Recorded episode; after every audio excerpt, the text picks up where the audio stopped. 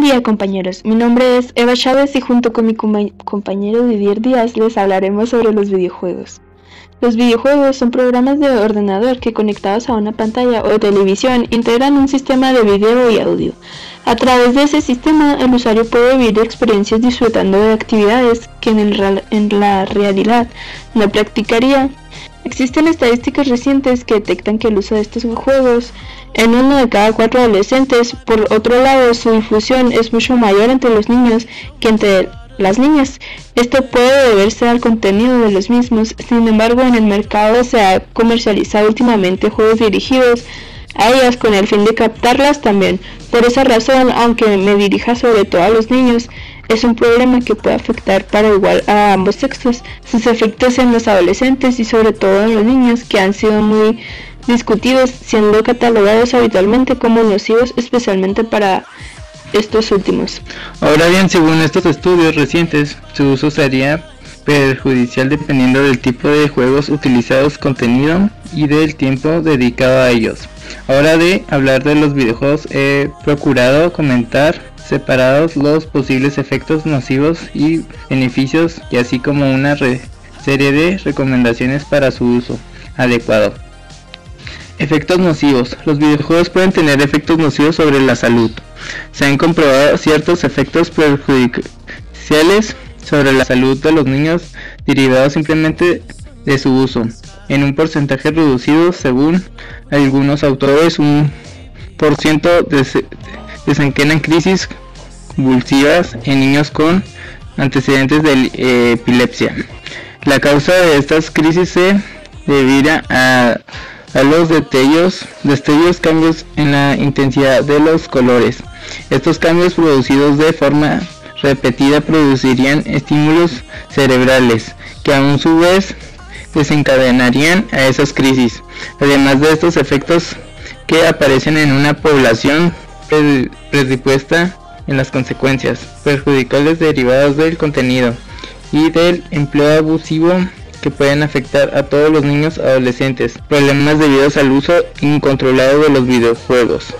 Por un lado está amplia, ampliamente descritos en la literatura los efectos perniciosos derivados de un uso excesivo. Ejemplo, incontrolado de estos juegos pueden suponer un desorden grave en la vida de los niños y adolescentes. El jugador obsesivo ha perdido el control sobre el juego es el propio juego el que marca hasta dónde puede llegar. Habitualmente se llega a esta situación de forma progresiva. Si la adicción a los videojuegos va a más que el jugador puede acabar convirtiéndose, según algunos autores, en una variedad ludópata. El jugador gira en torno al videojuego centrado en el todo, el pensamiento y recurriendo inclusivo a mentiras, artimañas para seguir jugando. En este, punto, en este punto se antepone el uso de los videojuegos a otras actividades como el deporte, la lectura o el contacto con algunos amigos. Se puede, se puede hacer una ruptura con la vida social llevándola a un aislamiento de frecuencias nefastas. Podría ser la potenciación del individualismo. En los casos más graves, la práctica excesiva de estos juegos llevan al niño una huida del mundo real encerrándose en otra virtual. La atención puesta en el juego desarrolla un agotamiento y cansancio del sistema nervioso con aparición de los síntomas de depresión o ansiedad. Se produce en esos casos un deterioro en el rendimiento académico significativo, apareciéndose defectos en la capacidad de atención y un desinterés llamativo por las actividades escolares.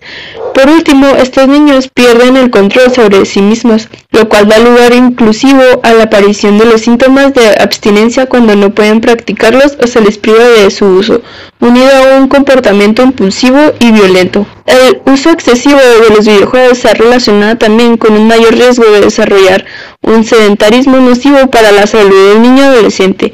Este sedentarismo ayuda por, el consumo de alimentos perjudicales, como chucherías, desencadenan la aparición de otros de sobrepeso y obesidad. Otras consecuencias relacionadas con el uso continuo y prolongado de los videojuegos son la aparición de molestias en los ojos con síntomas irritación al no realizarse los movimientos de parpadeo que lubrican la córnea. Debido a la tensión que se presenta al juego, los dolores de la cabeza pueden llegar a ser frecuentes, principalmente cuando los niños no tienen corregidos defectos de, en la agudeza visual. También debido a las posturas que se adoptan durante el juego pueden aparecer dolores musculares o, vicios postulares muy perjudiciales. En un organismo en, crecimiento se ha observado con frecuencia la aparición de molestias en la mano y muñeca por el desarrollo de tendinitis inflamación en los tendones, problema de, derivados del contenido. Los efectos perjudiciales sobre la salud del niño dependen también del contenido de los videojuegos si se centran el interés en un determinado tipo de juegos. La práctica de los mismos. Vuelven repetitivamente limitándose la creatividad del niño o adolescente llevando a una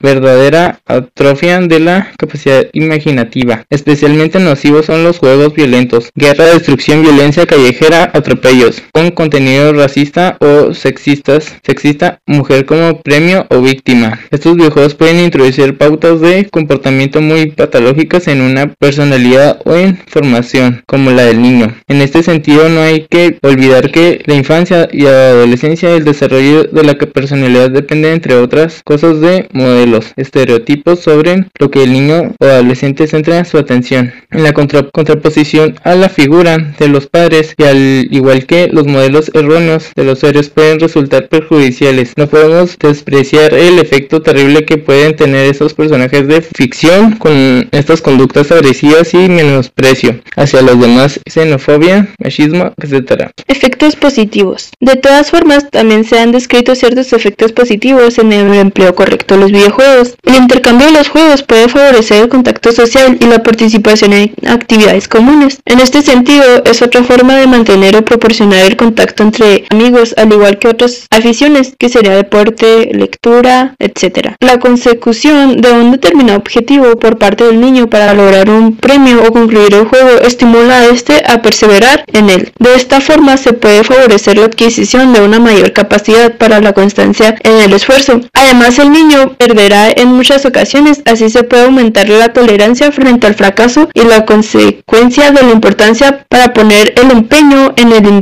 de nuevo cuando no se consigue algún objetivo. La necesidad de la rapidez en la toma de decisiones predispone al niño a actuar de esta forma, sin dejarse llevar excesivamente por las deudas. También los juegos son beneficiosos a la hora de favorecer la coordinación visual y manual. Potenciándose la adquisición de habilidades manuales, se estimula la memoria y la capacidad para retener conceptos numéricos e identificación de colores, facilitando el contacto de niños con el entorno informático. Algunas recomendaciones podrían ser cómo ocurre cuando muchas el uso de los videojuegos puede ser beneficioso o perjudicial dependiendo de cómo los empleamos. En este sentido se pueden dar algunas de ellas. La número 1. Controlar el tiempo dedicado de su uso. En primer lugar es importante limitar su uso incluso dedicándole un espacio determinado en el horario del niño, sobre todo durante algunas vacaciones. Algunos autores, según no, dedicar más de 3 a 4 horas a la práctica de la semana de esta actividad, podemos emplearlo incluso como refuerzo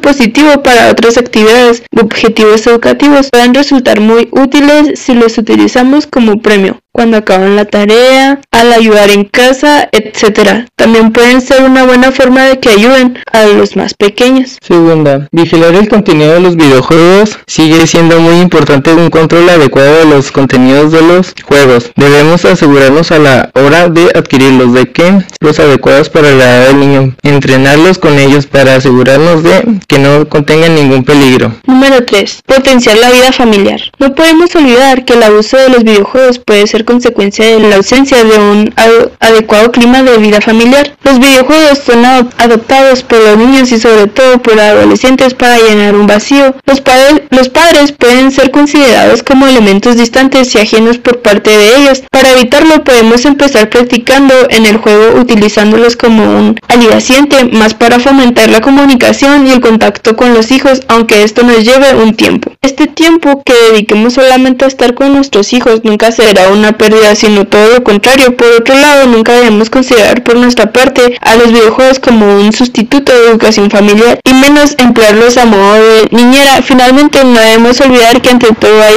hay que mantener una actitud de educación integradora en los niños. Los videojuegos pueden cumplir una misión en una determinada faceta de educación que se verá completada con otras actividades como el arte, el deporte o la lectura. 4. Detectar situaciones de alto riesgo. Los padres deberán estar cuando el niño o el adolescente presenten un comportamiento no apto a, un uso correcto de los videojuegos. Entre las posibles anomalías que podemos observar pueden estar las siguientes. Uso, compulsivo de la videoconsola como por ejemplo encenderla nada más, levantarse, aprovechar cualquier tiempo libre, por pequeño que sea para usarla, luego acudir a ella de forma precipitada cuando acaban otras tareas, aparición de cambios en el comportamiento, impulsividad y violencia, y en el rendimiento escolar, desarrollo de un individualismo exagerado, abandono de otras actividades o aficiones como el deporte, la lectura o las salidas con amigos realización de pequeños hurtos y la consecuente negación del problema cuando se interroga. Llegamos a este punto y ante la presencia de los datos que nos pueden indicar la existencia de un problema serio en una relación con los videojuegos. Será conveniente recurrir al consejo que nos puedan dar profesores, orientadores o especialistas en la materia. Bueno compañeros, muchas gracias por escucharnos.